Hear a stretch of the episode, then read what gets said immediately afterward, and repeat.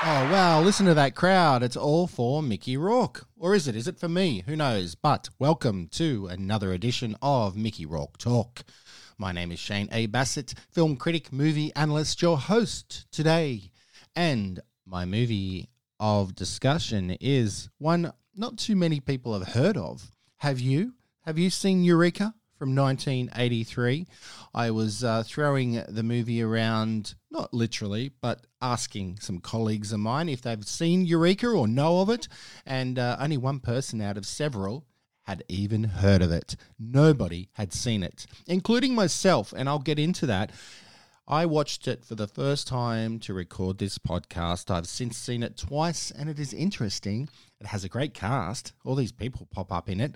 I knew Rutger Hauer was in it. I knew Gene Hackman was in it. I forgot or did not know Ed Lauter was in it. And Joe Pesci and Mickey Rourke, they actually share most of the scenes together in this film, which is also interesting. All right, so without much further ado, let's get into Eureka. It's one of the greats.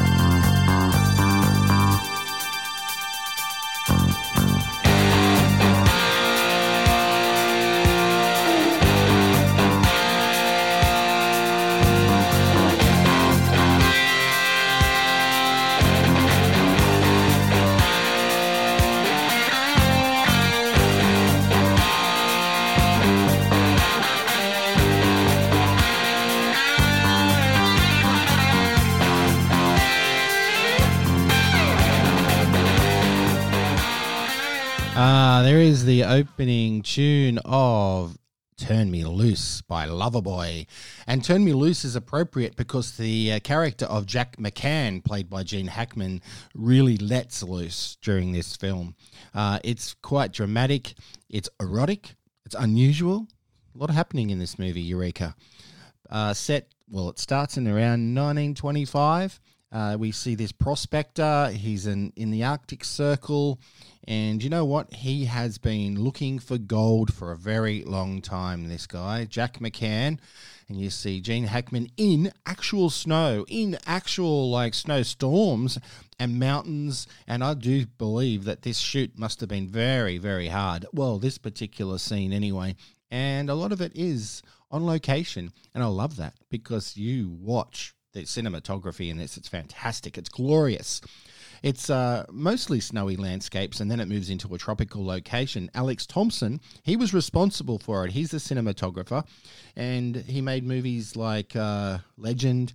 He shot Kenneth Branagh's Hamlet back in 1996. He did another Mickey Rourke film called Year of the Dragon, which if you remember the cinematography on that, and you can go back to a previous Mickey Rourke Talk episode and hear all about Year of the Dragon and my opinion on it. He also did something that many, unless you're into retro films, you might not know it. Date with an Angel. He was the cinematographer on that. But Alex Thompson is responsible for this glorious, beautiful landscape. And it starts, like I said, with Gene Hackman's character struggling to get through the snow.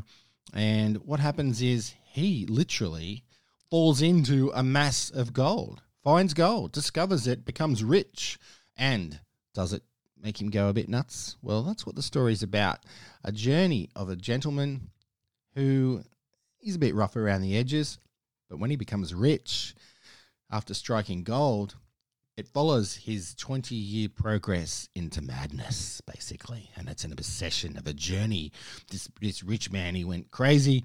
In a sense, he was already a little bit offbeat, and that's what this movie explores.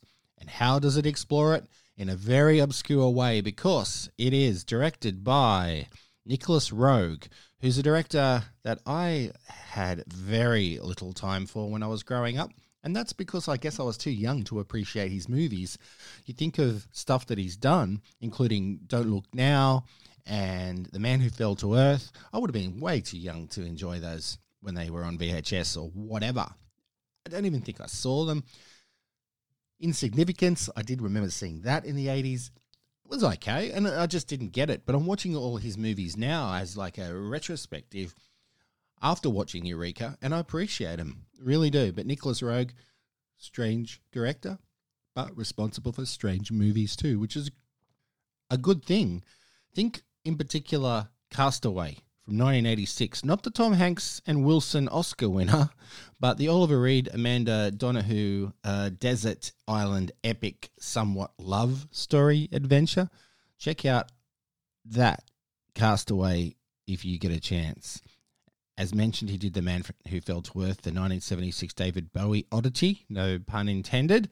Also responsible for The Witches, he directed that 1990 freaky adaptation of Roald Dahl's classic.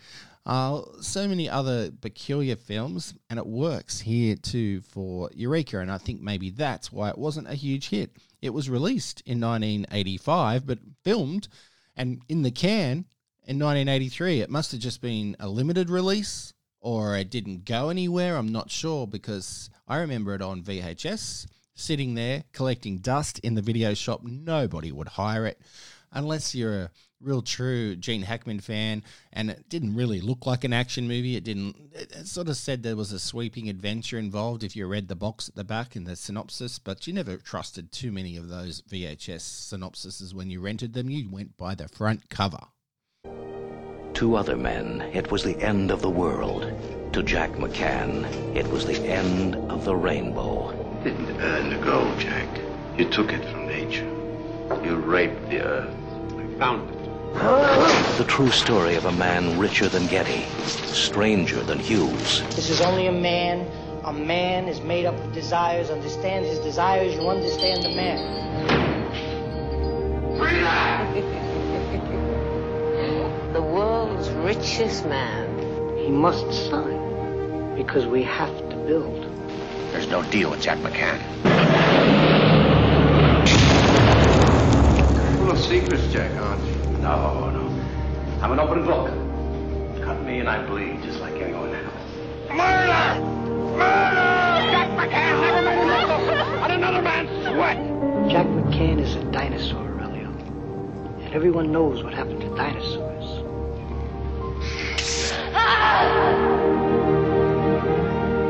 There is no last will and testament for Jack McCann. Where I come from, you don't own a thing. What you can do is stake your claim.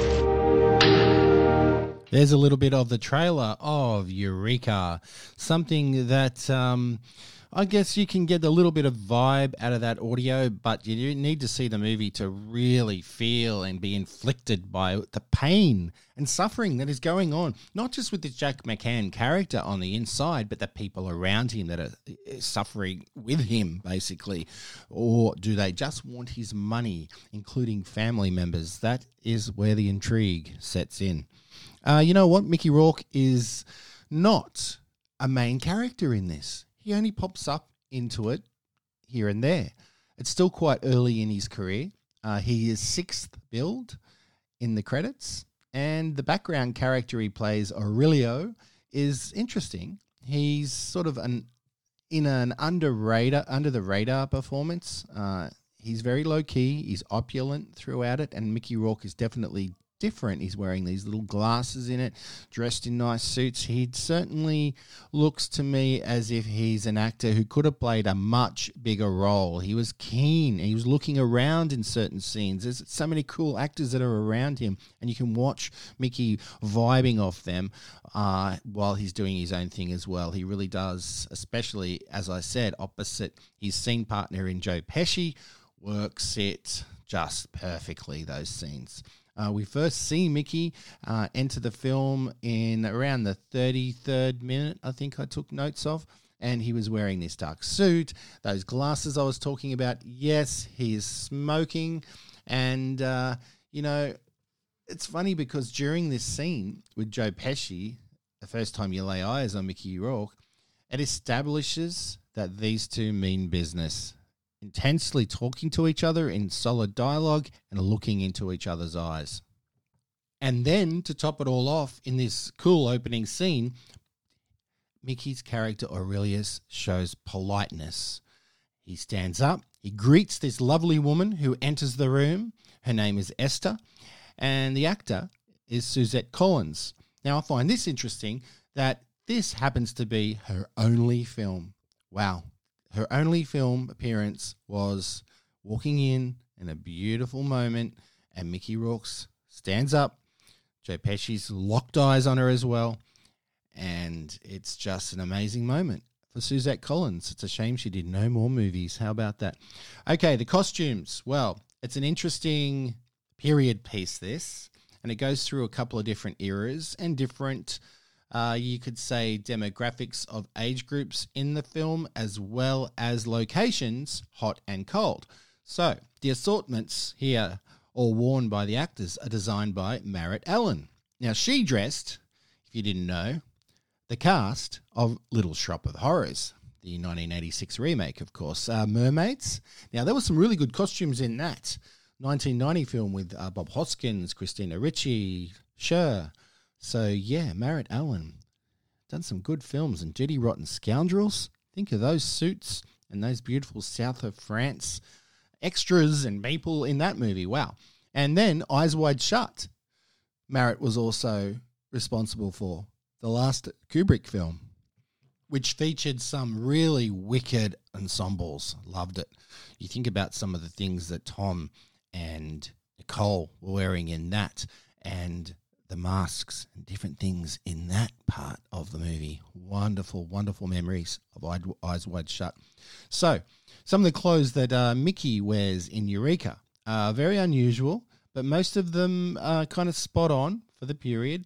He wears a tan suit, a blue shirt, and a tie at one point. He's got sunnies with this dark glass part that you clip down over your normal glasses. Now, if you remember Angel Heart, Harry Angel, his character in that film, well, he did the same thing when he was at the beach in that scene in Angel Heart. He had sunnies and they were flicked down with the dark part over, so you could flick them up and down, and you didn't have to swap sunnies. And they were interchangeable, but manually. Yes, now the lenses do it on their own. When you walk into a room, normal, and you walk out of a room into the sun, it's glasses go dark, you know. People can wear those. I don't particularly like them myself, but yeah, interchangeable glasses here, but the old school way in Eureka. Mickey also wears a yellow raincoat in a certain scene where he's on a boat and it's pouring rain and there's all this action stuff happening and dramatics. I don't think I've ever seen, from memory, Mickey wear a raincoat in general in any film, so that is quite significant. The moment Jack McCann discovered gold, he died. And that moment lasted a lifetime. Read us over! Gene Hackman, Rutger Hauer, Teresa Russell, Mickey Rourke, Joe Pesci, in a Nicolas Roeg film, Eureka. Yes, indeed. Now, some of Mickey's co-stars you just heard their names, and they're all of high caliber. Let's start with Gene Hackman. Well, he is Jack McCann. Bonnie and Clyde would definitely be the first movie that comes to mind for me when someone says Gene Hackman. Of course, Loose Cannons is a close second, the 1990 comedy nobody seems to like but me. I also like Unforgiven. Well, who doesn't? You know, it's one of Clint Eastwood's prime, more modern westerns. Well, when I say modern, he made it in the 90s, as opposed to some of the spaghetti westerns he made back in the 60s. Well, other westerns in the 70s, and of course, Pale Rider was in the 80s. Think of Crimson Tide, you think of Gene Hackman, you think of Denzel Washington, you think of Quentin Tarantino writing some of the script. Yeah, and a Tony Scott movie that was. Gene Hackman is brilliant in Crimson Tide. He's brilliant in pretty much everything. And in Eureka, it's a really obscure, different role, but it works. And it's Gene Hackman. So, you know, it's just a Hollywood legend. Ed Lauter is in this movie. Now, Ed Lauter is one of those characters, you know his face. I certainly know his name because that's my thing. I just know actors' names from movies and television shows and whatnot. He plays Charles in this. Now, although it's a little bit ironic here and only just thought of it, he has appeared in a lot of Charles Bronson movies. But Ed Lauter comes to mind when I think of Youngblood. He's the coach in that ice hockey classic with Rob Lowe. Ed Lauter was also in Cujo. He was in Wagons East with John Candy. He was in Lassiter with Jane Seymour and Tom Selleck. He was in Miami Vice, the television show, like so many other cool actors were. Ed Lauter was in The Artist, Oscar winner from 2011. And Ed Lauter was in Not Another Teen Movie, the 2001 parody of 80s and 90s teen movies. Ed Lauter as Charles, you'll know who he is as soon as he pops up on screen. Rutger Hauer, the late Rutger Hauer, he plays Claude, the husband of Jack's daughter, actually. And we'll get into Jack's daughter in just a moment. Teresa Russell played Tracy in that, but Claude is an actor and Rutger Hauer plays him quite well. He could be serious. He could be a little bit offbeat. He could be a backstabber. It's hard to tell. Did he just marry into the family for the money? I don't know. It's hard to gauge his personality. And that is because Rutger Hauer is such a brilliant actor. They're all really good in this movie. His character is alarming with hidden secrets. And with Rutger, well, it just works again. I like the fact that Rutger Hauer, you think of Lady Hawk, you think of Wedlock, you think of Blade Runner, you know, movies like that. It's all Rutger Hauer, but he's been in so many, too many to name. He did appear with, but he was in a Mickey Rourke movie, Sin City. So there is a link right there, Sin City from 2005. If you go back to a previous episode of Mickey Rourke Talk, you'll hear my little bit of a opinion on that movie. More of the cast includes Teresa Russell as Tracy, the wife of Claude. Now, she's so wonderful. Anyway, she was married to Nicolas Roeg, the director. But I think Teresa Russell has maybe given up acting as well now. I'm not entirely sure. But if you think about her career, I actually think she should have got an Academy Award nomination. She was overlooked for a performance in a movie called Whore from 1991. And I'm going to use the word wonderful. I'm going to use the word extreme. But it was basically a classy yet unclassy performance, Whore from 1991, which has since recently come out on Blu-ray, restored. So check it out. Also, Wild Things. Teresa Russell was in that. Black Widow. These aren't Nicolas Roeg films. She did appear in her husband's movies, but non-Nicolas Roeg films, Wild Things and Black Widow, also highly recommended, starring Teresa Russell. And, Razor's Edge from 1984, the Bill Murray movie that flopped, that he wanted to do as part of a deal with Columbia Pictures. The link is Bill Murray was also in Wild Things. There you go. Oh, boy. It's hard to talk about this movie without mentioning Joe Pesci. He plays, I hope I'm saying his name right, Mayakovsky. And like Mickey Rourke, he drops in and out of this movie. He's not in it a whole lot. And they appear together most of the time. I will not go through a whole list of Joe Pesci's movies because he's a superior actor and he's just ruthless when he wants to be. Think Goodfellas. He's hilarious when he wants to be. Think Lethal Weapon and Home Alone.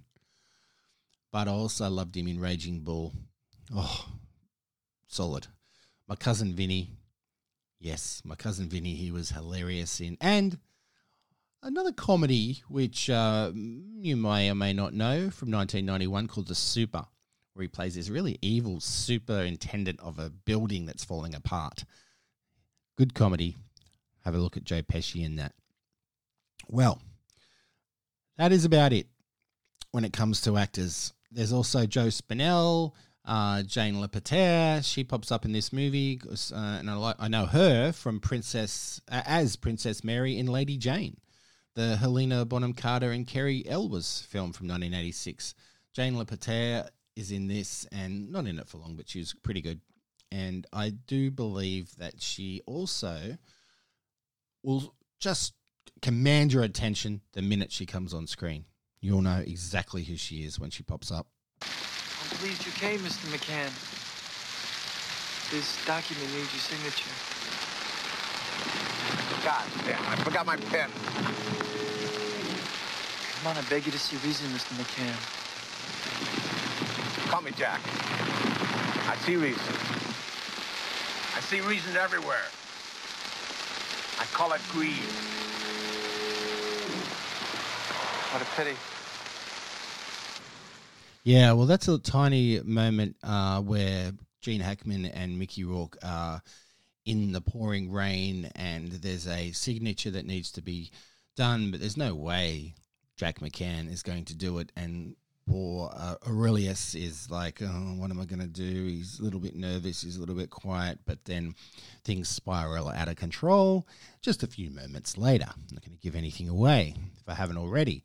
I mentioned before about Merritt Allen's costuming, and I just needed to take note and let you know of the costumes of Teresa Russell in this are unforgettable, what she wears. She's dressed as Cleopatra in one point in this sex scene, and it's a weird one, but it works again, and quite a momentous part of the film. And there's also, because there's a few courtroom dramatics towards the end of the movie, and you see her wearing this business style shirt and tie, and she pulls it off. Like, think of, I guess you can talk about a whole lot of range of different actors that look great in men's clothes, actresses in men's clothes, and I don't think there's a problem with that at all, because honestly, all clothes should be worn by all people. And there's a moment where I think Teresa Russell just looks superb, and I'd wear her clothes is the point I'm trying to make. To wrap it all up, is Mickey good in this role? Well, you bet he was. Short, sweet, to the point. It was the year before The Pope of Greenwich Village, and it was a year after Diner. So, you know, in between two pretty significant movies in his career, that Eureka fell. Although I don't think, as I mentioned earlier, Eureka was released straight away, because people may have not even heard of it for many years until they decided to release it MGM, that is, and UA, United Artists, which is cool. Was cool to see the logos of those two movie conglomerates before the film started. Could Mickey have played any other character? Well, possibly the Rutger Hauer husband role. I think Mickey could have been astonishing in that, because there would have meant more scenes. Now, I'm not sure the classification of this movie. I think an R would not be a surprise. It's violent. You see someone shooting themselves in the head. You see a whole lot of different things that are kind of, you need to turn away from, I felt, during some bits. In particular, I guess you could call it a voodoo scene, and there was live snakes and an orgy happening. You didn't know where to look in this. It was weird. And Mr. Roeg, Nicolas Roeg, here he is again. He doesn't appeal to me, not because he throws in these weird scenes, but because I didn't need to look at real snakes wrapped around naked bodies, drums beating, feet stomping, and it was an insignificant sequence as far as I'm concerned. Could have been cut completely out of the movie. What are your thoughts? When you watch it, let me know. Nicolas Roeg, final word on him. He's overrated. He did Walkabout, an Australian film that was rammed down my throat in high school, so that put me off for life, basically. What can I say to finish off my ideals about Eureka? Is it worth watching? Well, if you want to see Gene Hackman, he's perfect in this performance. It's over-the-top goodness. Jake McCann goes berserk. It's a control crazy. With the more money he makes, and Hackman just goes wild in this convincing manner. He's like this bizarre father to his open-minded daughter. That has an odd relationship as that pans out too. You'll see what I mean. But for Mickey fans, yeah, this is definitely worth watching. It's not like 1941 where you only see his face and side profile. You don't hear him speak. You actually hear Mickey act, speak, walk, talk, and do some good things. Let's hope you get a chance to watch Eureka and you can let me know what your thoughts are, if you can find it. I have 2 copies of the DVD, a Region 1, a Region 4, and both have nothing on them. They're vanilla. One might have a trailer on it, but that is it. Very underknown, this film is probably the best way to put it. Extremely interesting, and you're not going to watch it and then watch it again immediately. It's not one of those kind of movies, but it also has a performance from Jack McCann's alter ego, Gene Hackman. What a movie. Oh, well, what a movie. On location too, and a descent into somewhat madness. All right. Thank you very much for joining me on Mickey Rourke Talk. My name is Shane A. Bassett. You can find me on social media at movie_analyst. You can also email me, shaneadambassett@gmail.com. Drop me a line on your favorite Mickey Rourke movies or whatever you like. I'll be seeing you soon. Or your ears will be hearing me soon. Until next time, long live Mickey Rourke.